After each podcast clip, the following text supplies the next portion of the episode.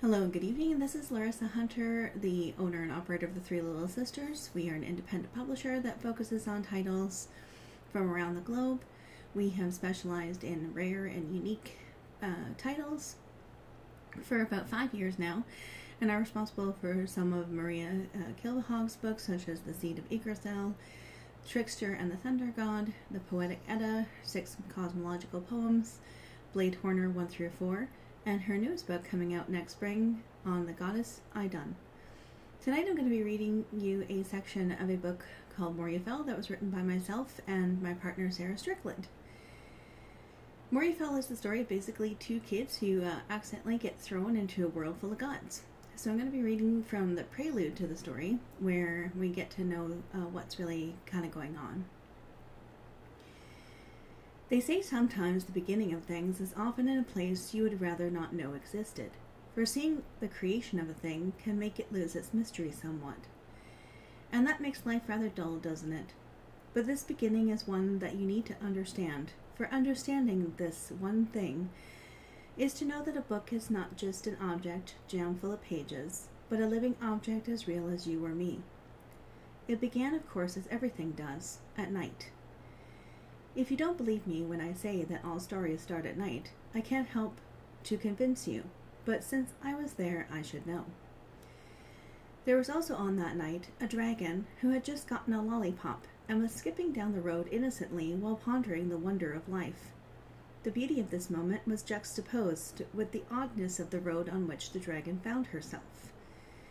Although this does not seem to relate to the story, it's something that proves that what is seemingly random may not be. Frankly, because I am the storyteller here, I have no problem telling you exactly what I want. On this night, of all nights, a dragon, a lollipop, and three sisters cross paths in a slightly unfortunate, but mostly fortunate crossroad. The unfortunate part is that the crossroad crossed in such a way that the dragon can scarcely had time to leap out of the path of the three sisters. She remembered what her mother had told her Whenever you see three women at a crossroads, leap away, for they could be the sisters of fate, so best you hide your little dragon tail, or else they will make you into a stew. Not wanting to be a stew, she took refuge in a sinkhole, which was the fortunate part. Just a day before, Moriafel Roadworks had cleared out some of the sewage, and so the dragon found herself safely landing on a pad full of dirt, clinging onto her lollipop and trying to quiet her breathing, so as not to be detected. What is all the fuss about? said Past. It's only a little problem. The fuss is, said Present, that the little problem, as you put it, sister, is that the book doesn't get where it is going.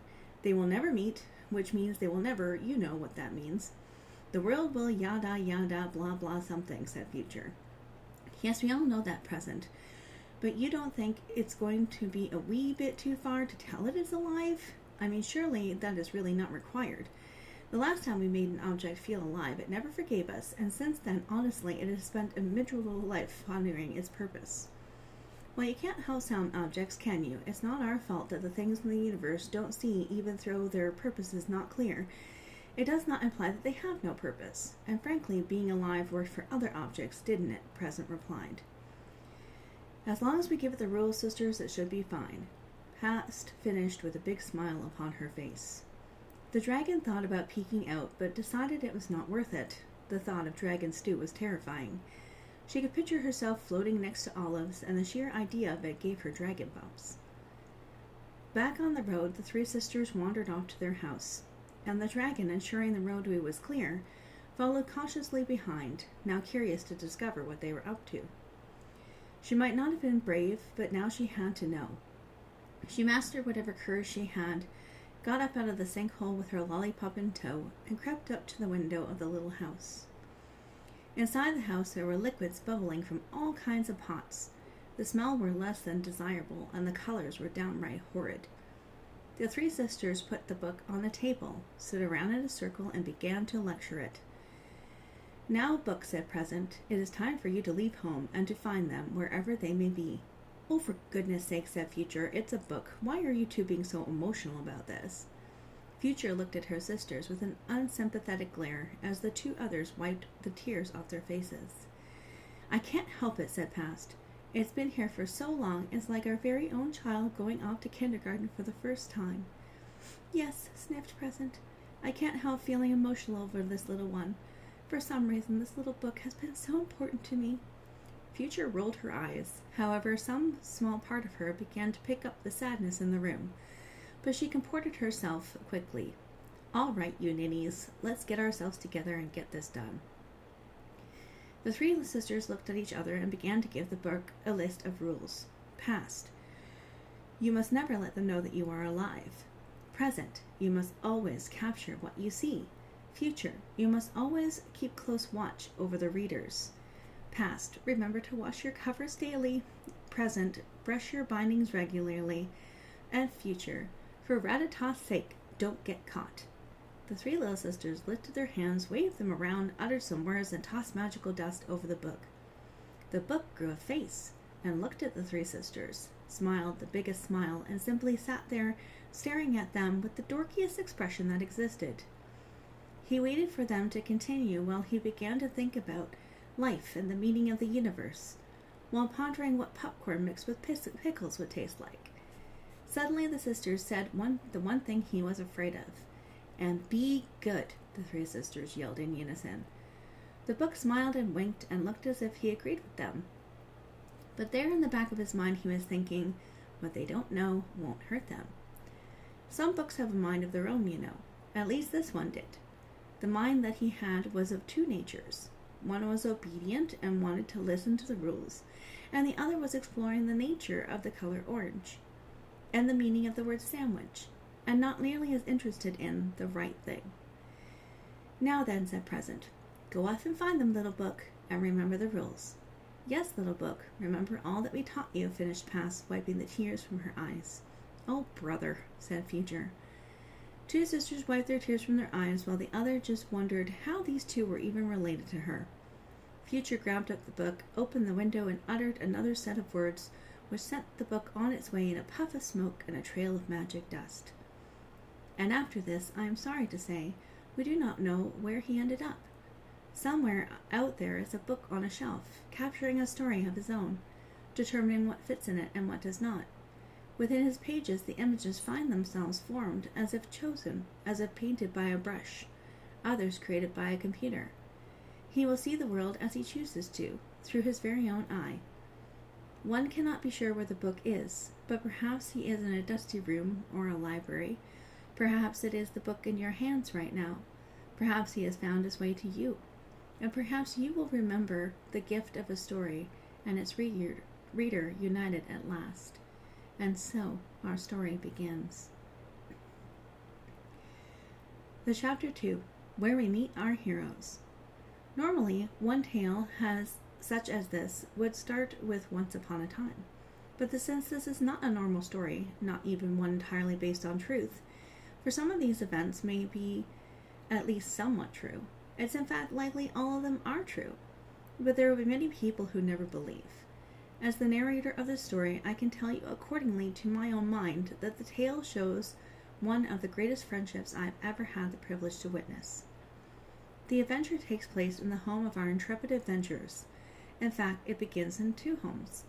The first home being of Torben Ashcroft, and the second home was of Dagny Hagen. Both lived in a remote village where the two had been very close. This story does not begin with a happy moment. Sometimes stories begin with the slamming of car doors and the ringing of doorbells, by which separate events alone would ha- change the lives of two children. The snow had just fallen. It had laid upon the ground, waiting to form itself into a ball, and then slowly and then into a snow creature. In fact, the snow wished and hoped at any minute it would be used for such purpose. You would have to understand how close the two families of our two main characters were. To do that, you would also have to understand that Dor- Dagny and Torben were meant to be friends, even before they met. As if in this universe there was a moment in which friendship was predetermined. Ever met someone you immediately felt was your best friend, maybe even a lost sibling? This is what it felt. This is what that feeling was. With that, let me tell you how these two kids became the fine adults I know today. The story of Dagny. Dagny Hagen was born with adventure in her blood. She was always looking for the next great thrill, and this scared her parents a little, because she would often wander off without a word. She always returned, though, and always a fantastic tale of grand adventure. It was during one of those wanderings she had an encounter with a suspicious looking, helpful character named One Eyed Phil. One Eyed Phil invented Dagny in for tea and cookies. Normally, one should think twice about going into a stranger's house, but that one is not Dagny, and besides, the fear of stranger is something that was foreign to her. It would seem odd to her. It, it would not seem odd to her to enter the home of someone she did not know. Strangers were nothing to worry about in her town. Besides, this stranger seemed oddly familiar, and it was the only house around for miles. Besides, Dad really wanted to get a ride home so that she didn't have to walk there in the sudden rain. Not that she couldn't walk in the rain, but she had forgotten to bring her rain boots with her. In any case, her mind told her that there was something about this house that she wanted to explore. One Eye Phil was a tall man who wore a fisherman's sweater from Icelandic wool. He had thick blue jeans and work boots. You know, young lady, one of these days that adventurous spirit of yours is going to bring nothing but, said One Eyed Phil. Trouble? blurted Dagny. No, not trouble, One Eyed Phil replied. I would say it will bring you nothing but a wonderful life, so you better keep that up. In fact, One Eyed Phil said with a smile, when I was young, my father used to say, Phil, my boy, there is nothing there is nothing like an adventure. And that young lady is exactly what my life has been. He gestured over to the wall, and there were pictures of Phil's adventures. There were shots of him on a fishing boat, shots of them on a mountain. There were some with little odd people in every place, tattooed ladies and bald headed monks. Phil seemed to have a life full of life, and it made Dagny smile to think to herself that this is what I want someday. These photos are amazing, Phil. You must tell me about some of the adventures one day. I bet they would make an interesting story, Dagny said, smiling at Phil. Oh, I bet I could do, he said. My life has been one of good times and bad times, as most lives, I should think. But I lived every day with the penchant for adventure. One day I wondered to myself what I could learn from this world, and that and what I could give back to it. It was the spirit that took me to places that seem now to be so unreal. In fact, I think many are places so fantastical it would boggle your mind just to know that they are real. Like what? Dagny asked. Meet some unicorns there, Phil? she said, laughing. Look at me with this unicorn, she said, making a Phil impression. Phil just looked at her with a deep sense of little do you know, but instead met her stare and said, Maybe I did, and maybe I didn't. But the one thing I did find out is that there is a love for life, and it taught me to see things differently, to learn about things I did not know, to meet things, meet people I did not know, and to expand my family to include it from people in all walks of life. In fact, my father gave me something, and I think, even though he might not know it, it was intended for you, Dagny. Phil went and got a silver box from the shelf. He opened it, reached in, and came and out came a compass. He handed it to Dagny with a rather peculiar statement. Remember, my young free girl, he said, a compass may provide you a way in the dark, a way to find your path, a way to find home, but only if you have the means to use it. And now, when it might be better to not listen to the direction it claims you are traveling. My father told me to find someone who might want to live their life like me, I think that's you, Dagny. I think that's you. Dagny opened the compass, opened its cover, and saw the beautiful engraving inside which read, Vivo Merfurcus, live the adventure. And that is what made the spark of adventure flourish in Dagny. This one small gift had confirmed everything for her. I can't accept this from you, Phil, she said, trying to give it to him. It's your family's. I mean, I am no one. Pish posh you are, Dagny and I get to say who is my family and who is not. I will be the last of my line here. I got no family of my own, and in my world a gift is given to those who need it. I do ask though one thing though from you, young lady. What's that? replied Dagny. One day pass it on to someone with spirit just like you. Now, let's get you on home before your family worries. Phil took Dagny home, and upon delivery got a traded a box of cookies, two full cups of hot cocoa, and many hugs from parents who had thought that Phil had a certain mystique. He left Dagny's house and returned home back to his own house by the sea. Torben Ashcroft. Torben, on the other hand, was a little less adventurous and a little more practical. Torben was born sweet. Sometimes, for unknown reasons, there is a baby who is born a certain way. It may be in their DNA, encoded in a spirit in which they spend their entire lives growing. It seems that the universe knows exactly what kind of baby a family needs. There is something twinkling like a bright star shining in the night sky, and this little twinkle seems to know what baby belongs to what parent, either by birth or by adoption. We all find our little place where we can call family and call home. Torben's spirit seemed to come from a place that was way more connected to the earth than Dagny's. He loved the feeling of the land around him. From a young age, he was fascinated by rocks, formations of land, animals, caring for nature, and work in general. Torben was inspired a lot by his mum, who was very much a farm to table gal, having been raised in an agricultural environment from his dad, who hobby farmed. Both were environmental lawyers, and Torben had been with them to see them in court, to see how the legal system protected the land, and as well people who were connected to it. His biggest moment of inspiration, and what goes farther in explaining a lot about his focus on the environment and his penchant for peace and community, was his teacher, Mr. Finch, who was a tall man with slender features. He always seemed to wear a piece of green clothing and had buttons on his lapel that had slogans such as Trees Matter, Save the Earth, and others that indicated what mattered to him. It was not just the buttons that indicated his mentality. It was what Mr. Finch did and what he talked about in class. He spoke one day about peaceful protests and how the environment matters, and it was something about this speech that drove Torben to do more. All right, class, Mr. Finch began, let's sit down and talk about the environment. Audible groans erupted in the classroom, with the exception of Torben, who had his pen and paper ready. I know we all think that talking about the environment is boring. It's overdone. People like to lecture others on their bad habits, but the truth is, class, if we don't take care of this planet, there is little hope it will be here to take care of us. Humans have been here for such a short time, but whether you believe that we evolved or were created by something, the planet re- requires care. Why? Because we rely on it to grow our food, to feed our animals, to provide us with shade, water, safe sun, and visible sky. In my life, I have seen our world face critical rates of pollution, and yet we have fought against it. Mr. Finch closed all the blinds, he set up a projector, and turned it on before continuing. What you'll see here is some photos of people peacefully protesting. And this shows that people have the power to change things. People and the environment are so bonded, and we use people peaceful protest to show how to show our love for the planet we live on.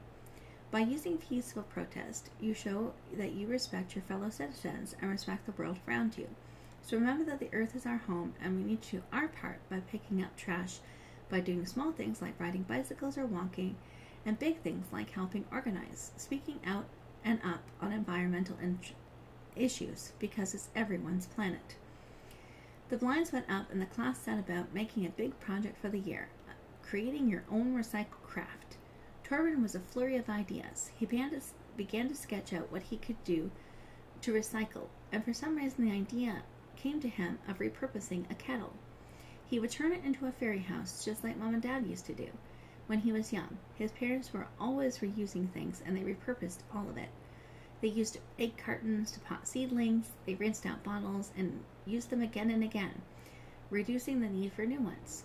But his favorite was when parents would get together and create some DIY projects to do themselves. They made, old CD wind chimes, used bottles for birdhouse, and every year they made a fairy one. So he thought he could do something that was connected to him and to his family. At the end of the day, he took up his sketch to the teacher to show him what he wanted to do. He had written out all the steps and found a picture he would base it on. His sketch showed little doors and windows all made out of polymer clay. He brought it out to Mr. Finch, and that was when the most pivotal moment occurred. Finish, Mr. Finch? Torben smiled, slapping his sketches and documents on the notes in front of him. Wow, Torben, Mr. Finch replied. These are some of the best sketches I have seen. I love to see how much you use the pot and create a completely new item out of it. Come see me after class. I have something I would like to give you. The class went on, and before the students knew what was happening, the bell rang, and Mr. Torvin stopped at Mr. Finch's desk to see what this gift would be. When I was young, my teacher, who must have seen my future on, for me, one that I see in you, gave me this pin, and I have been waiting a long time to find a student that I would pass it on to. He handed the pin to Torvin, who took it gently, turning it around in his fingers a few times before carefully turning it to read its face Peace, Planet, Protect. The image on the center of the pin was really interesting. It was a golden boar. The boar, Mr. Finch said, is a representation of the fact that all things can be renewed. Thanks, Mr. Finch, replied Torvin. I won't ever lose it.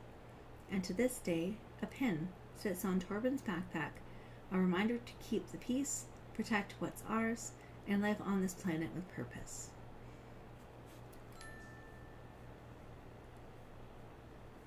The last section I'm going to read to you tonight is introducing our final character, Toad. A short man ran was wandering around the fireplace. In one hand he fat, held a fat chunk of ham, and in the other was shaking one of the Yule gifts that Torvin had put under the tree. He stopped in front of the fireplace and looked closely at the inscription on the mantel. He frumped and looked at both of his hands, not quite sure what to put down, the gift or the food. He finally settled on the gift and began wiping at the inscriptions, gathering handfuls of ash and soot to rub on the mantel.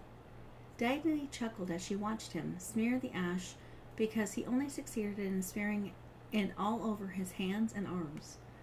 Before long, he was covered in greasy ash, and the inscription on the mantel was still readable. She stomped across the floor and peered into the startled eyes of the little man. He was dressed in what some circles might be called grunge, his outfit was patched in places, with pieces of loosely connected fabric. His shoes were covered in mud and soot, probably something else, and he smelled like old cheese and dog farts. Who are you and what are you doing here? she asked, trying her best to look scary. Who am I? he replied. Who are you? But Dagny just stood there, staring at him, until he sighed and gave in. Fine it. Have it your way, then. Name's Toad. Toad. Torvin wrinkled, nose wrinkled up at such a horrible name. What on earth? Thanks for the grub, by the way. Been a while since I've had some good eating like this. He smiled and started rubbing his inscription on his mantle with his sleeve. So, uh, you kids sleep at night, or no? The kids looked at each other and smirked. Um, Torvin giggled. Unless you're some weirdo is messing around with their house late at night, sure. Right, right, Toad said sagely. Took me a few minutes for him to catch his breath, and he gasped, Hey, wait a minute. Dagny sensed that Toad that this Toad fellow may not exactly be the brightest thing in the world, but not meaning to seem rude to the little man, she offered him the only thing that she could think of. Cookie? offered Dagny, handing Toad a cookie from Santa's plate. I don't mind if I do, he chuckled, and accepted the cookie, eating it loudly and not paying any attention that half of it never made it into his mouth. He wiped his mouth, the back of his dirty sleeve, and slop- smiled a lopsided grin. Cookie crumbs seemed to envelop Toad's beard. He started to appear more like a frosted sugar cookie than whatever it was. At this point, Dagny was happy her parents caught her to eat with her mouth closed, taught her to eat with her mouth closed. Torvin was fascinated with Toad. He looked at him almost with scientific curiosity. He was making a list of questions. At some point, his inner voice spilled out into his outer voice. So, what exactly are you? Torvin blurted. I am what you humans would call a house elf, he replied, pouting, pu- proudly puffing out his chest slightly. A what? Dagny studied the small man, confused. A house elf, he repeated slowly. He shook his head in frustration when her look of confusion didn't go away. Oh, for Pete's sake, a house elf is the caretaker of the land, those who live on it. We, you know, he stammered, make sure everything is order and working properly. He looked at Torvin and Dagny, absently brushing cookie crumbs from his beard into the floor. My last house got lost, so here I am. Toad almost looked like he was going to sink into sadness or cry or maybe vomit up the half chewed cookie still rolling around in his mouth. Well, what in the world are you doing in our home? Torben interrupted. Well, you don't have to get all pushy on dear Toad, he said. I'll tell you, I'll tell you if you get something for me. Already did, Dagny Beam, so spill it. You got your cookie, now spill it. What are you doing here? Toad pulled out the corner of something and wiped his face, blowing his nose for added effect, and looked at the two children with an expression somewhere between lost puppy, puppy and sad chicken. Well, you see here, he began, this house used to be a very special place for us house elves. This house is built on a line of land that is very special. This house was built a long time ago, when the world was very different. A world when they believed in us elves, believed in us so much they would make us elves little homes to live in. They would put out plates with honey and bread. Aye, it was a different and wonderful time for us. But then it happened. You humans stopped believing in us, and that is when we moved away to a different place. What does that have to do with us? Torben pushed. Well, Toad contemplated his next words carefully. It's not really to do with you, but more to do with the house that picked you. Sometimes it's like that, you know. It's not up to you to, but sometimes up to a house or a tree or a squirrel to determine your fate. A squirrel, snorted Dagny. You don't know how resourceful that squirrel is, to- Toad chided back. This one time that squirrel saved the world, I will have you know, and he has never let anyone forget it. But as I was saying, before you being interrupted, sometimes it's not the people who pick their fate, but the people who have their fate picked for them. And I'm afraid you two are the people in this case. Dagny and Torben just stared at Toad with a look of puzzlement and bewilderment. But not to worry, you two, Toad smiled. You have been assigned some help. Toad reached into his pocket and pulled out a piece of paper. He uncrumpled it, flattened it, coughed a few times, mumbled a lot of let me see here. Oh, um, hmm, yes, and that too, before he continued on. I hereby inform you that Toad, that's me, is assigned to the home of Hagnon and Ashcroft, that's you, to be their guide through the epic world of Moriafel. So is declared by the High Elf Agency of Assignment and Management on this 11th day of August in the Elvish year of 4578, herein and so forth, etc., etc., and thereby the powers by granted by the High Elf conferred upon me, Mr. Toad Esquire, so forth and so on. I confer that he was in his full rights to use magic as approved by the agency of appropriate use, and therefore so on and so on. I, Toad, will be officially designated as the house elf for Hagnon and Ashcroft until such time as so on and so forth, blah blah blah. So you see here, I'm here to say. It is all official, signed right there in black and white, Toad finished, by handing Dagny a piece of paper that was smeared with jam. It was impossible to tell that this document was even legitimate, based on the fact that it looked like it was written in purple crayon. But there he was, proud as a peach, staring right at Dagny and smiling. So you see here, girlie, that I be the official house elf. So I beg your pardon and say thank you for asking and good night. Trou- Toad dropped the document like a smug victor who had just won the ultimate battle of wits. Except he was not, because the part that Toad left out are the parts that would likely have been left should have been left in, especially clause number five. But as with many things, Toad was not, not one to read the fine print. Hang on just a second, Mr. Dagny exclaimed. That doesn't make any sense. Not my fault you don't understand the fine print. There you have it, all legal and everything, and the seal of approval and all, from the High Council of Elves, Toad replied, shoving the dirty, dingy face papers in Dagny's face once again. And again the purple crayon did not appear any less ridiculous than the first time she stared at it. In fact, the more she looked at it, the more she was convinced this elf could not be trusted. It was in that moment that these two silently declared their general taste for each other. Ever meet someone that you just know in that moment will be your arch nemesis? There is a moment that you realize that there's just something about this person that you will never understand and never grasp, and this person will likely be one of many who is trying to avoid, ignore, and erase from memory, and yet they keep turning up like a bad penny. They are just always there, always watching, as if waiting to remind you how much you dislike them. And yes, Kevin, I am talking about you. But I digress. This book is not about me or my issues with Kevin. Sometimes, but I understand that how easy it is for us small wedges to form that sometimes grow into even bigger wedges, and then eventually form super stinky wedges that once formed only leave us with wanting not to be anywhere near the person who smells like stinky wedge cheese. If you put Dagny and Torben in cheese form, you would probably at this point be growing a slightly stinky blue cheese, if not corrected. Could in fact turn into a fetid one. It was true that if these two were ever put together to teach each other something of value. However, when the universe does this, the cruel irony of the situation is not and should not be lost on us. It is often those that we find the most irritating that in fact were right all along. And at some point we lament, Oh, if only I had listened. And this was the case of Dagny and Toad. The two seemed almost polar opposite in the world, the most unlikely of friends. And yet there was something about this pairing that the world would see eventually lead to both walking away with a different perspective. Torben was mostly trying to piece together he had so many questions, and not one of them was answered, uh, which was the primary question of why. I mean, he heard him, but it was not sinking in, not in the least.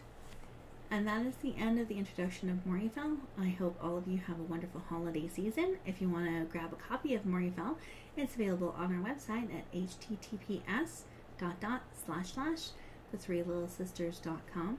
You can also grab our other children's book, called Twilight Tales, which has a collection of different kinds of stories for kids. One about Sasha the bunny rabbit who learns about telling the truth, and featuring the goddess Frey. Uh, we also have the most awesomest fairy pe- uh, featuring the goddess Freyr. So there's lots of books there that are um, heathen and pagan content for those parents who are interested in that. Hope you all have a wonderful holiday season and thank you very much for your support. Vasilisa the Brave Many years ago, there lived a girl named Vasilisa. Some say she was the most beautiful girl in her village, and very smart too. When she was young, her mother died, leaving her a small wooden doll as a token of remembrance. Keep it close, her mother said. As long as you feed it every day, it will help you in times of need. Vasilisa grew up and fed the doll every day. Her father remarried, but Vasilisa's stepmother and stepsisters did not like her. They were very mean to her. The stepmother made her work very hard, but with the help of the doll, Vasilisa was able to complete every task her stepmother gave her. Friends would often come by to visit Vasilisa, and as she grew older, suitors came to the house to ask for her hand in marriage. Her stepmother ordered them all to leave, and she wanted Vasilisa to work for her instead of start a life of her own. One day her father had to leave on a business trip. While he was away, his wife sold the house and moved Vasilisa and her stepsisters to a small hut in a dark forest. In this forest lived a witch named Baba Yaga, whom all the villagers feared. One evening, the stepmother decided to play a trick on Vasilisa while she was working, she blew out all the candles except for one. You can't work in darkness, she said. Go to Baba Yaga and ask to borrow a light. Vasilisa went out into the forest. She was afraid, so she fed her doll and asked it for advice. What should I do? All the townsfolk say Baba Yaga is old and mean. Some even say she possesses strange and evil powers. Do not be afraid, her doll said. I can keep you safe. She walked all day until at last she came to Baba Yaga's hut. It was hard to miss. It stood on two chicken legs, and the fence was made of bones, with lamps made of skulls along the top. The gate was made of long, fearsome teeth that locked together. She was very afraid, but she knew her doll would keep her safe. She took a deep breath and walked inside. She entered to find Baba Yaga sitting at her table. Who is there? the witch said, turning around. Vasilisa gulped. It, it is I, Vasilisa. My stepmother has sent me to ask you for a light. Ah, yes, I have heard of her. I will give you a light, but you must work for it. Stay here the night and help me do some chores. If you are good, I will send you home with the light you need. Behind Vasilisa, the gates closed their teeth, shutting her in. First, Baba Yaga asked Vasilisa to bring her dinner. When she got to the stove, there was enough food to feed the whole town. Baba Yaga ate it all, leaving Vasilisa only scraps. I am finished and I'm going to bed, said Baba Yaga as she finished her meal. In the barn there is a barrel of corn. In the morning you shall pick out all the rotten kernels. After that you must clean the house, cook my meals, and wash the linens and clothing. If you do not complete these tasks, right down to every rotten kernel, I will keep you here forever. When she heard Baba Yaga sleeping, she pulled her doll out of her pocket. How can I possibly finish all those chores? Oh, I'll never get out of here. I'll never see my father again. Don't worry, assured the doll. I'll help you. Get some rest, and we'll start our work in the morning. When she awoke the next day, Baba Yaga was already awake and gone. Vasilisa trod out to the barn to start her work. To her surprise, she found the corn already sorted. The doll had done it. All you need to do is prepare supper. I will help with the rest, whispered the doll. All day Vasilisa and the doll worked side by side. When Baba Yaga returned, she was shocked to find a spotless house with a hot meal waiting on the table. Very well, she said, though she was suspicious. Tomorrow you must do the same, and also separate the poppy seeds from the dirt. No problem, said Vasilisa. The next morning Baba Yaga once again rode off, and when she returned, Vasilisa had once again exceeded her expectations. Come, sit with me, she said, as she ate the meal Vasilisa had prepared. She was beginning to see that Vasilisa was not only beautiful, but had courage and confidence. Everyone else in the village was afraid of her, but Vasilisa was not. They sat in silence and ate their food. Though Baba Yaga had turned out to be much nicer than she had been made out to be, Vasilisa was still nervous around her. Then Baba Yaga said, Let me ask you a question. How have you been able to finish the tremendous amount of work I have given you? Shyly, Vasilisa responded. Before she died, my mother gave me a charm. The magic of this charm helps me accomplish the impossible. I knew it! cried Baba Yaga, jumping out of her chair in anger. You had help. I won't have any charms or sorcery in this house. Leave at once, she said, pointing toward the gate, its twisted grin holding back the night. Here, she said, handing Vasilisa a skull from the fence. A light to guide you home. All you needed was a light, correct?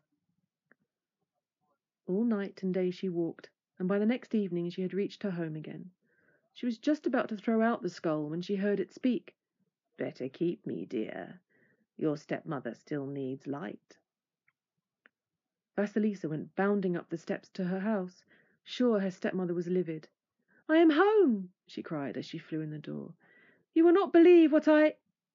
She stopped short and gasped. As soon as she entered, the skull fixed its gaze on her stepmother and stepsisters. All night it held them in its grasp. Try as they might, they could not leave its sight. When Vasilisa awoke in the morning, she could not find her stepmother and stepsisters at all. Just piles of dust where they had been the night before. Hi, my name is Jennifer Hartman, and today I'll be reading my book, Old Mother Frost. The Old Mother Frost is the Yuletide story of an ancient Norse goddess who sleeps all year long, waking only to make sure children are happy, healthy, and festive during the longest and coldest time of the year. Old Mother Frost, a children's Yuletide story. There's one woman who's older than the oldest Yuletide story. She is Old Mother Frost, and she lives in the sky. She sleeps in a bed made of feathers all year and only wakes up when the days turn cold and nights grow long. When she wakes up, she shakes at her mattress. The loose feathers that fall from it turn to snow. During the 12 days of Yuletide, she comes down to Earth to check on children to make sure they are happy, healthy, and festive. When she comes down from the sky, she takes the form of a young woman. She wears a red hooded cloak and a crown made of holly and acorns. She calls herself Mother Hulda. Mother Hulda visits every home to make sure children are well. No one has ever seen her, but they know she is near when it starts to snow. The first thing she checks for is that the children are decorating their homes and crafting. Only then does she know they are festive. Next, she looks for a feast to make sure children are well fed. Only then does she know they are healthy. Before she leaves, she checks for a plate of cookies and a crackling fire. Only then does she know children are happy and warm. If the house is decorated, the children are full, and cookies are by the fireplace, Mother Hulda leaves a gift at the front door. At the stroke of midnight on December 24th, Mother Hulda runs out of time. The snow carries her away to her home in the sky, where she turns back into Old Mother Frost and sleeps until next Yuletide. The end. Thank you so much for listening to my story, Old Mother Frost. I hope you enjoy your Yuletide. Hi, my name is Jennifer Hartman, and today I'll be reading my book, Old Mother Frost. The Old Mother Frost is the Yuletide story of an ancient Norse goddess who sleeps all year long, waking only to make sure children are happy, healthy, and festive during the longest and coldest time of the year. Old Mother Frost, a children's Yuletide story. There is one woman who's older than the oldest Yuletide story. She is Old Mother Frost, and she lives in the sky. She sleeps in a bed made of feathers all year and only wakes up when the days turn cold and nights grow long. When she wakes up, she shakes at her mattress. The loose feathers that fall from it turn to snow. During the 12 days of Yuletide, she comes down to Earth to check on children to make sure they are happy, healthy, and festive. When she comes down from the sky, she takes the form of a young woman. She wears a red hooded cloak and a crown made of holly and acorns. She calls herself Mother Hulda. Mother Hulda visits every home to make sure children are well. No one has ever seen her, but they know she is near when it starts to snow. The first thing she checks for is that the children are decorating their homes and crafting. Only then does she know they are festive. Next, she looks for a feast to make sure children are well fed. Only then does she know they are healthy. Before she leaves, she checks for a plate of cookies and a crackling fire. Only then does she know children are happy and warm. If the house is decorated, the children are full, and cookies are by the fireplace, Mother Hulda leaves a gift at the front door. At the stroke of midnight on December 24th, Mother Hulda runs out of time. The snow carries her away to her home in the sky, where she turns back into Old Mother Frost and sleeps until next Yuletide. The end. Thank you so much for listening to my story, Old Mother Frost. I hope you enjoy your Yuletide.